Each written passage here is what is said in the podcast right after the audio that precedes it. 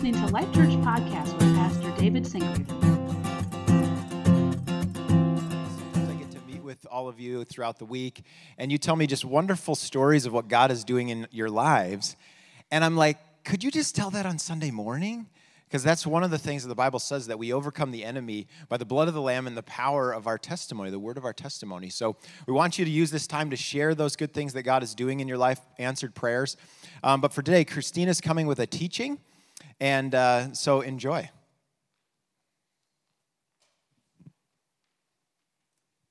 Good morning, everybody. Uh, today I want to introduce you to someone named Katharine Barnwell. Uh, Katharine Barnwell was born in London in 1938. And in 1960, she began to study at the Summer Institute for Linguistics, which is a Bible translation organization. Um, she uh, excelled there and she became a teacher at SIL uh, shortly after she graduated and earned her, and then she went on to earn her PhD in linguistics. In her teaching, she focused on semantics, which is the theory of meaning. And she especially developed ways for lay translators, translators who don't have a higher education, to understand semantics so that nationals could help translate the, lang- the Bible into their own language.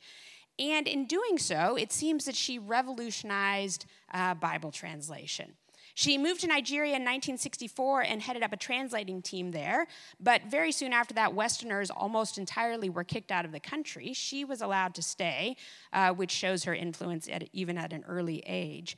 Um, but that meant she had to train, again, train nationals to help her. Um, to help her translate the Bible. So she wrote her own curriculum to do that. And this curriculum was published in 1975. It's a book called Bible Translation An Introductory Course in Translation Principles. This book is currently in its fourth edition and is still considered the gold standard in translating. It itself has been translated into a dozen languages and is given digitally to pretty much every translator associated with mainstream Bible translation organizations. By 1980, she was in charge of every translating project uh, run by SIL in Africa. And by 1984, her book and methods began to see widespread use outside of Africa, around the globe. Uh, Larry Jones, who's the head of a major uh, Bible translation organization called the Seed Company, estimates that in Asia, Africa, and Latin America, the translated translators who have been trained on her methods number in the thousands. In addition to her book, Barnwell has developed a new way to train translators who speak different languages to train them at the same time. It's called the cluster model.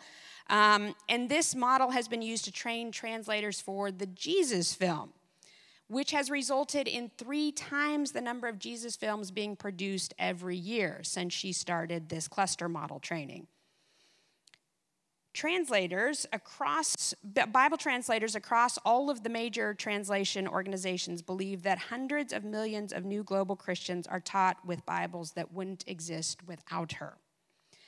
Dozens of translators from all the major organizations agree that in the last 150 to 200 years there has been no one who has had a greater impact on bible translation than katharine barnwell.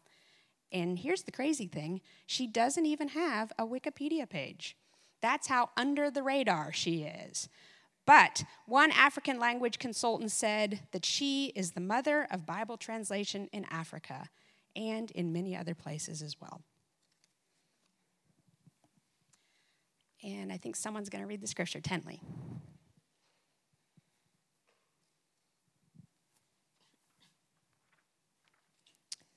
Our scripture today comes from Matthew chapter 28, verses 12 through 20.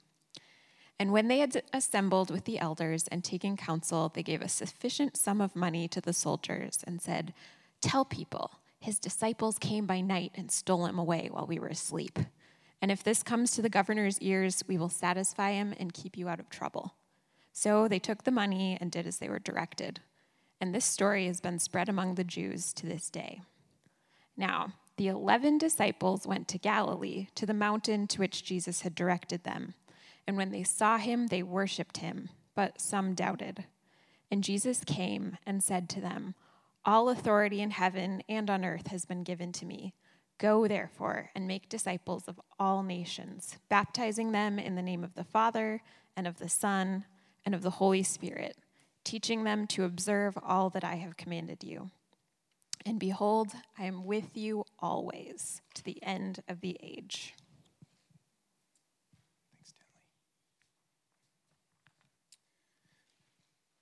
You know, this past year, I had the great privilege of being asked to coach Jada's middle school basketball team at Sioux Falls Lutheran.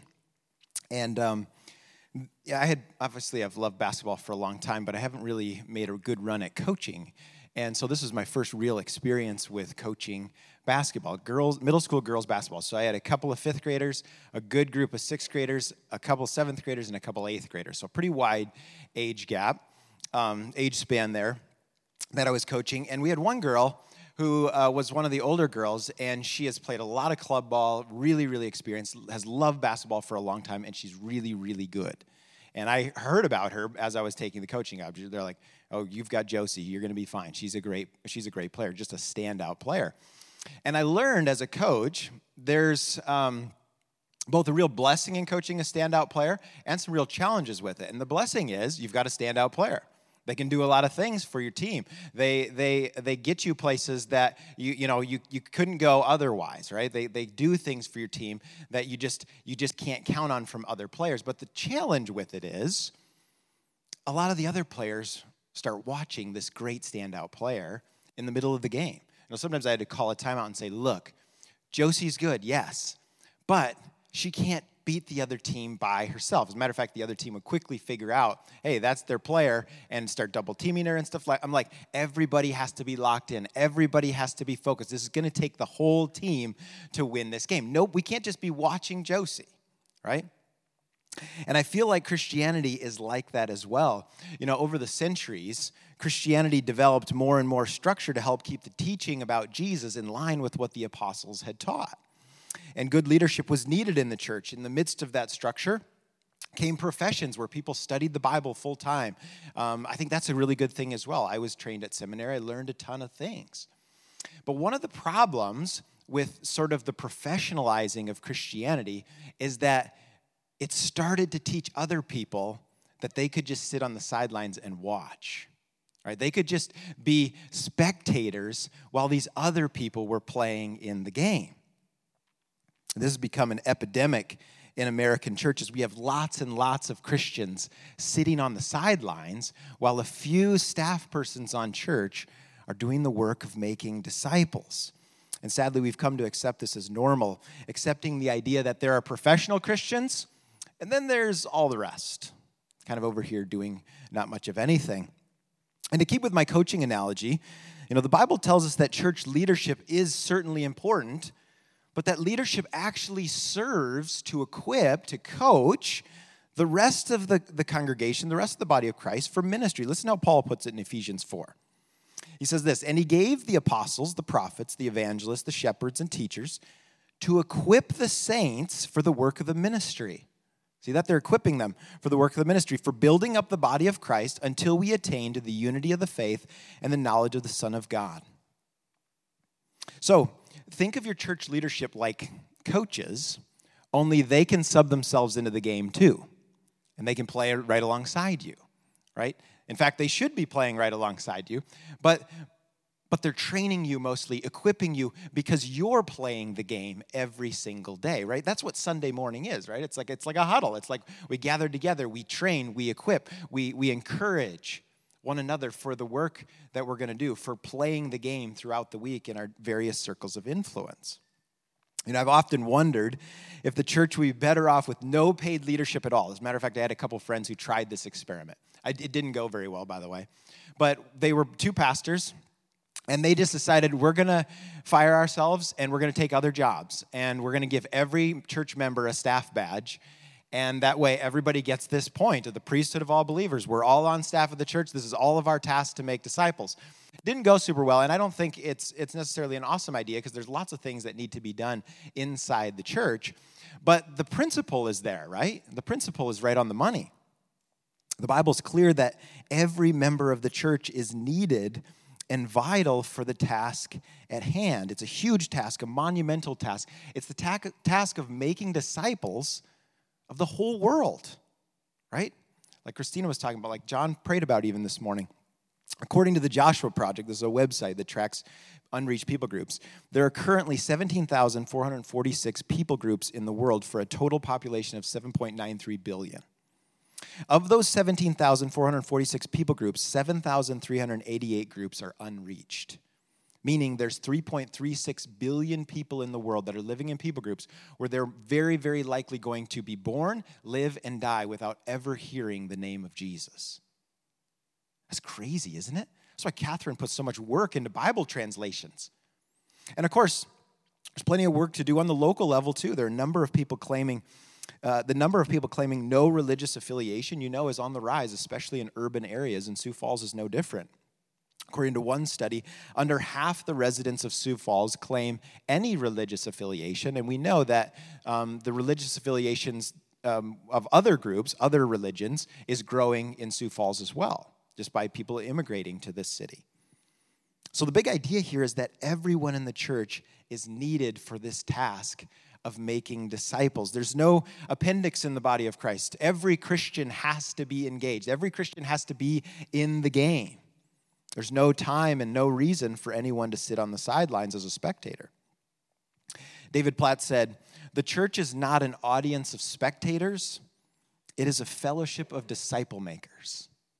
Not an audience of spectators, but a fellowship of disciple makers. And that's the big idea of today's text. That's what we're going for today. Um, today we're wrapping up our, our Easter season series, the, the, the series has been called Risen Vision. And we've been looking at the words of Jesus to his disciples, to his followers, after he rose from the dead. And what he did is he didn't just give them instructions, but he gave them vision for their lives, a very different kind of life than what they had had before. And of course, right now, Life Church, as you heard Nathan talk about, we're also looking at this idea of vision of the next four to five years. What is the Lord having us to do? And no doubt the words of these te- this text here is going to continue to be at the center of everything we do. I mean, this passage, Matthew 28 19, is literally just a rewording of our vision statement, or our vision statement's a rewording of this. Our mission statement actually says, We glorify Jesus Christ by making disciples in our neighborhood and beyond. Hear that? It's very, very similar to the Great Commission. And let me just quickly remind you the difference between a mission statement, which is what I just read there, and a vision statement is a mission statement is kind of the big overarching thing that um, is what the organization always does and it never ever changes, right? So, our mission statement is the same mission statement that Jesus gave us 2,000 years ago, and it's not going to change. We don't have to think about that or pray about it. We're going to make disciples. Um, we're going to glorify Jesus. That's what we're going to do forever and ever, right? And most churches in town would say they have that same mission statement. It's very close to that. Now, a vision statement is an appealing picture of the, the near future of how you're going to go about that mission statement, right? How you're going to go about accomplishing that. And that certainly can change and is different even from church to church. Like I said, lots of churches have the exact same mission statement or similar to ours but they go about it in different ways. They have different emphasis, and that's good. That's also led by the Holy Spirit. So, we're not going to be working out the particulars today of how the Holy Spirit is going to have us making disciples. That's the task of the next several months together as a church as we think and pray and talk together and listen to the Holy Spirit together. We believe He's going to give us that. But today is the big picture. Today's looking at, like, can we as a church, again, get a vision to be a community where every single member is a disciple maker, where nobody's sitting on the sidelines, nobody's in the game saying, I'm just going to watch the star player as they play. We're all going to be in the game. So, as we look at the words of Jesus to his disciples today, I want us to be asking one big question Am I in the game or am I just watching? Am I a participant or am I a spectator?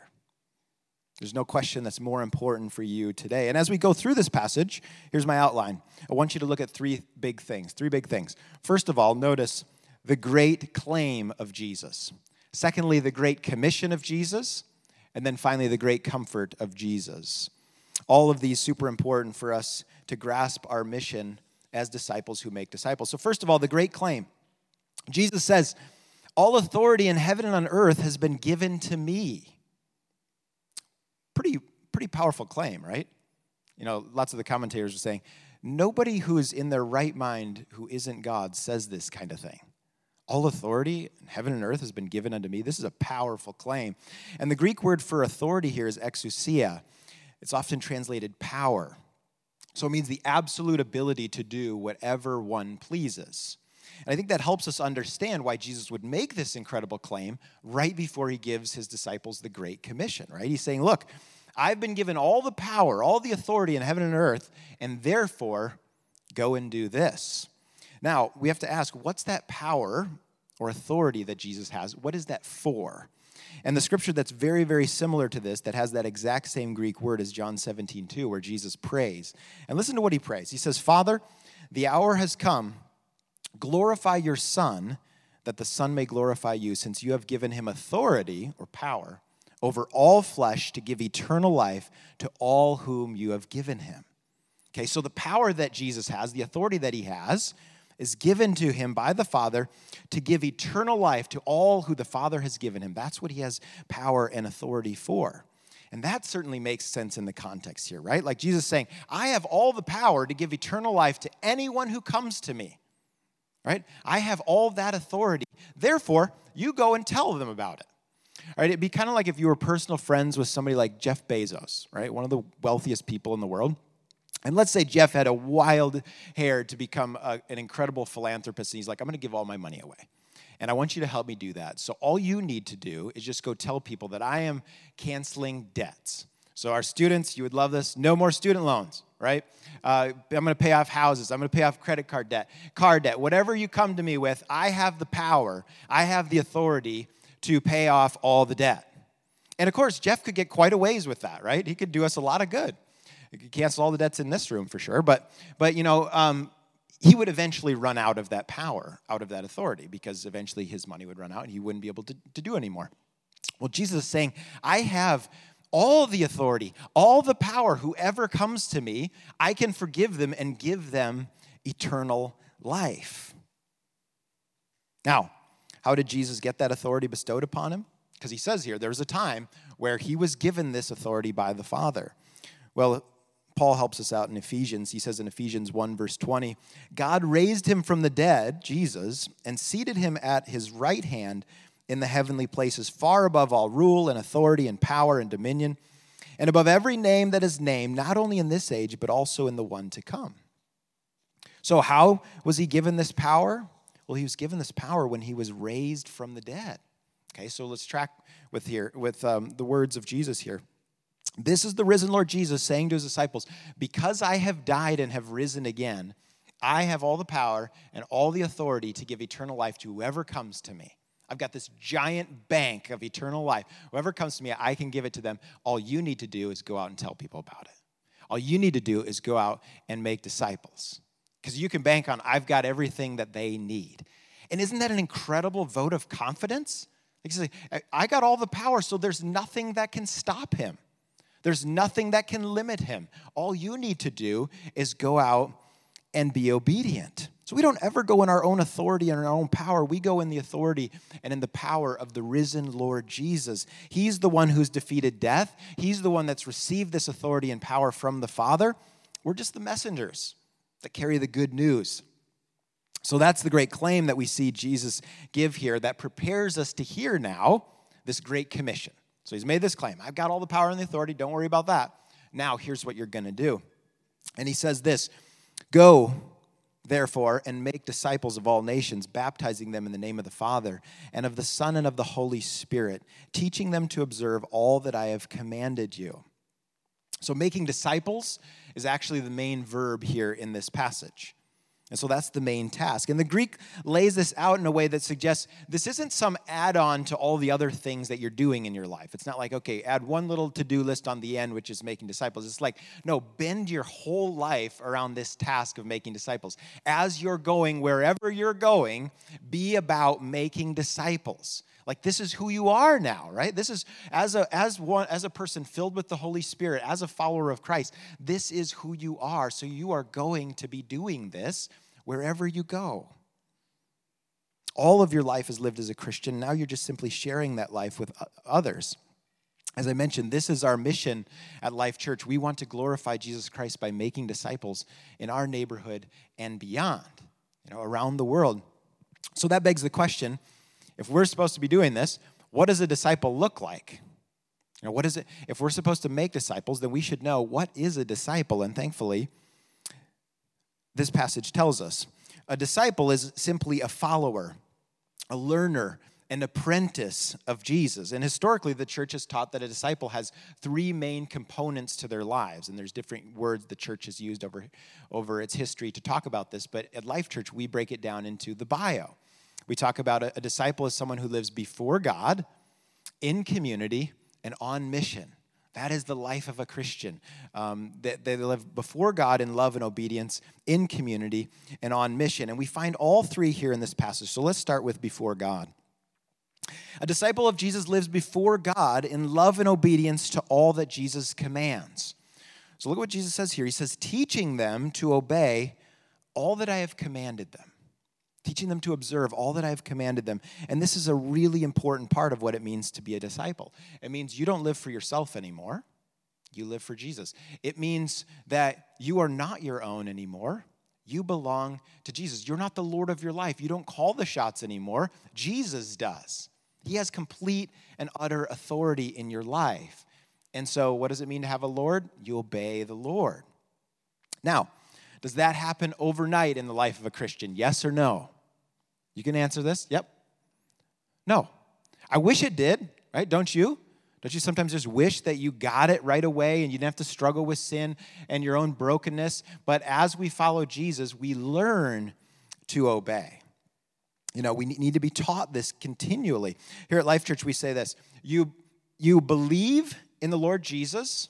That's the first step. Then you belong to the church, right? We baptize you with all your baggage coming in, all the, all the stuff that you're still struggling against, and then you behave, right? Believe, belong, behave. And in that order, right? That's how, that's how we come into faith in the Lord Jesus.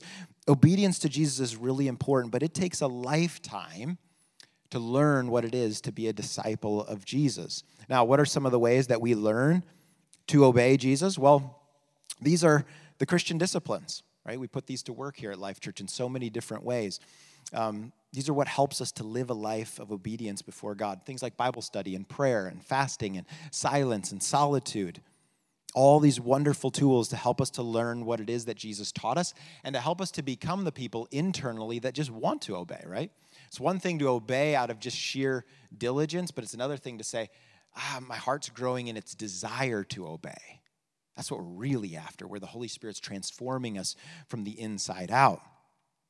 And as we go along here, remember the question we're asking ourselves today Are you a participant or are you a spectator? Are you sitting on the sidelines or are you in the game?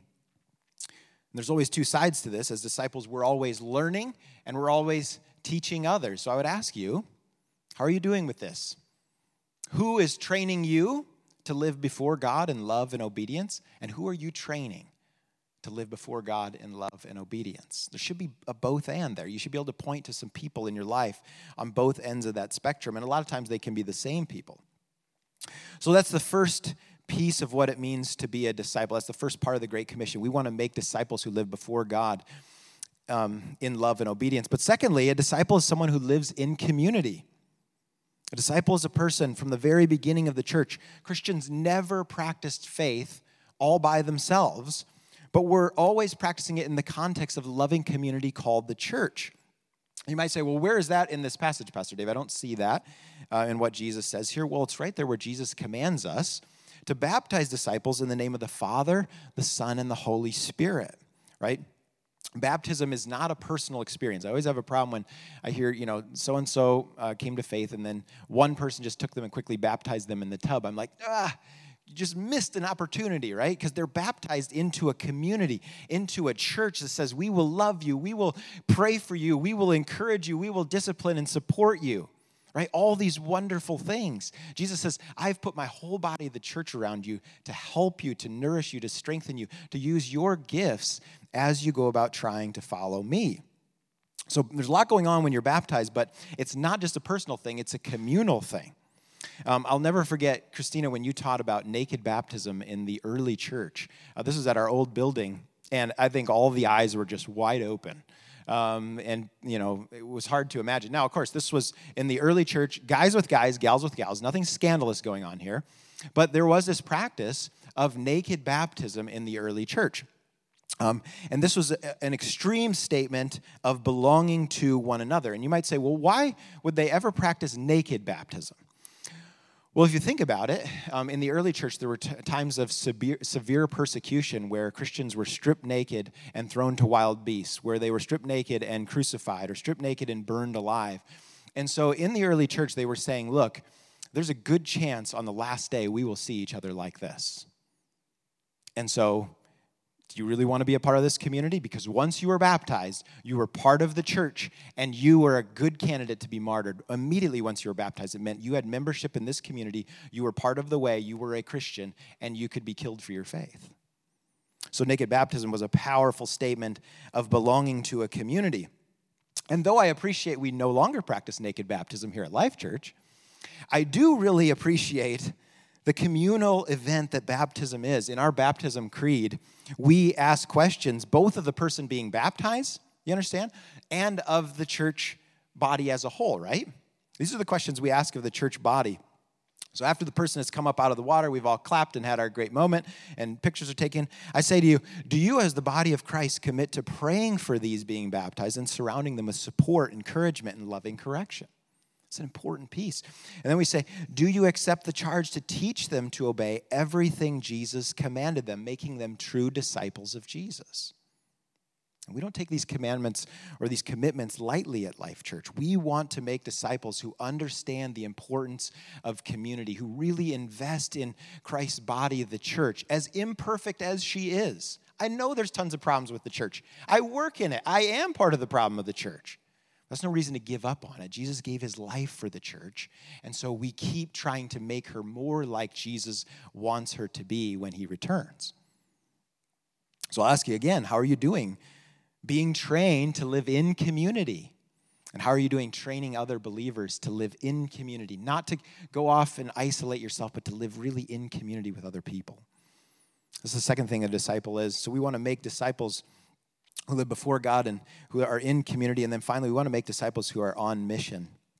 A disciple of Jesus is one who lives on a specific mission. And Katharine was a great example of that today in the TMT. This mission, of course, is the crux of this text go, make disciples. Notice, Jesus does not make any qualifiers here. No qualifying statements. He doesn't say, you know, if you've had three years of professional theological education, then you are called to make disciples. He doesn't say, if you're a man, you're called to make disciples. If you're a woman, you're called to make disciples. If you haven't had this particular sin struggle, then you're called to make disciples. No. Anyone who confesses the name of, that, that confesses Jesus as Lord is called to this task of making disciples. Jesus is speaking to this large crowd around him, and he gives them this command that most definitely extends to us and has been the mission of the church for 2,000 years. To be a Christian is to be a person on mission, period. No more discussion about it. Again, back to my opening illustration, I think there are a lot of Christians today who really haven't seen themselves as a part of that effort. We're sitting on the sidelines thinking other people are going to get around to that. Other people are going to do the task of making disciples. That's not for me. And the truth of it is, all of us who confess Jesus Lord receive this great commission.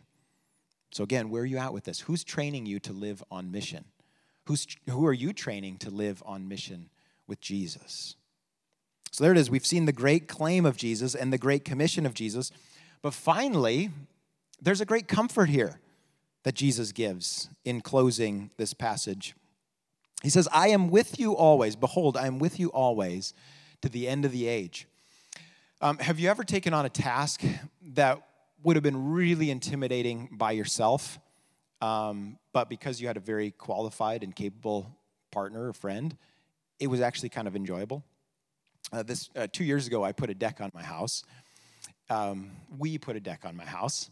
And by we, I mean mostly my friend Jeremy, and then I helped a little bit. Um, and it was a, a daunting project because you know how projects are. Every time you get into a project, it creates three more projects. Like we tore siding off, and okay, this this this board is rotten, and what do we do here? And I would have been just like, oh no, this is awful. I think we should just bulldoze the house. You know, what do we do? Uh, and Jeremy's like, no, this is how we'll handle it. We'll get this done. And and like after a lot of work and and us just enjoying time together, uh, you can drive a car onto my deck. That's how Jeremy builds stuff. And that's just because of Jeremy. I don't know if I would sit on the deck if I had built it, right? So this daunting task goes to very doable, very enjoyable because I was working with my good buddy Jeremy. Well, that's the way the Christian ought to feel. I mean, remember back to the first point, the great claim? This isn't just anybody who's saying, Yeah, I'll be with you always, even to the end of the age. This is the risen Lord Jesus who's saying that. He's saying, I'll be with you. I know I'm giving you a huge, massive, impossible task, but I'll be with you even to the end of the age. He's the one who's defeated death. He's the one who has the power to offer eternal life to everyone who comes to him. So, this is an incredible, comforting promise. Like we talked about last week, He's given us the power of the Holy Spirit to be with us in all these things that we have to undertake. Now, as we close our time together, Maybe you're here today and you're not a disciple yet. Wow, thank you for coming to church.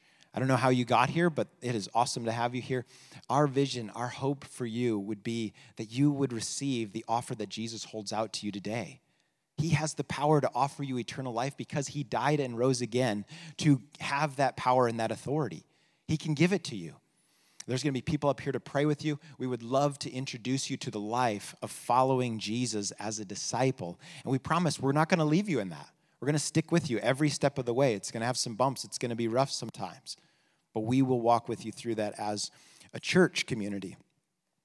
For the rest of us, I'm wondering where are we at with this vision to make disciples as a church? You know, we've gone through a lot of stuff as a church these past several years. And for a while there, it felt like, especially through COVID, every church's vision changed to let's just survive. Like, let's just try to keep the lights on. Let's just try not to lose a bunch of people, right? And if we're not careful, that can very quickly take over the place of what Jesus actually told us to do and be about, right?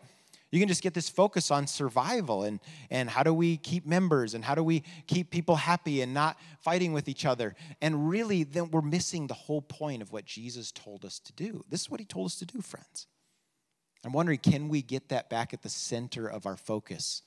That making disciples, being really diligent about that, can be the central focus of Life Church.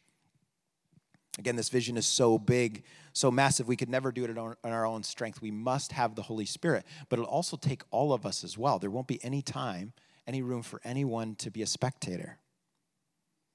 If you're a Christian, and especially if you're a member of Life Church, I'd love to have you take the next step today. You know, we always have um, going out in the weekly email an application challenge. And today, um, as the worship team comes back up, we're just going to have those. Do we have those little sheets of paper to run around, Charity? Okay, okay. Eric's going to pass around some sheets of paper. This is your application challenge. And I'd like for you to take some time just to reflect with the Holy Spirit, with the Lord right now, um, on our big question Are you in the game or are you watching? Are you a spectator or are you a participant? And um, I'd like you to think of three people and just jot down their names. This is just for you, this is between you and the Lord. I would encourage you to share it with a friend, um, with a family member but three people who are really involved in discipling you, who are pouring into your life. You're growing as a disciple because of these people. And then three people who you're involved in discipling. And if you can't think of anybody, there's no shame or guilt here today. This is just a time for us to take inventory. And if you can't think of anybody, or if you can only think of like maybe one or two, please come and talk to us as staff or elders. We would love to get you plugged in with a group. We'd love to get you plugged in with some people, some opportunities to both be discipled and to make disciples. Brothers and sisters, the church is not an audience of spectators, it is a fellowship of disciple makers. May that be true of us today. Let's pray. Our Father, I just pray that you would move in our hearts again to receive this great commission we thank you, Jesus, that you have done everything that we could never do, that you've made this possible for us to have eternal life in you and to offer salvation to the world. We ask you now to help us to just be obedient with our small part. Thank you for calling us to be on your team. We love you and we trust you today. It's in Jesus' name we pray. Amen.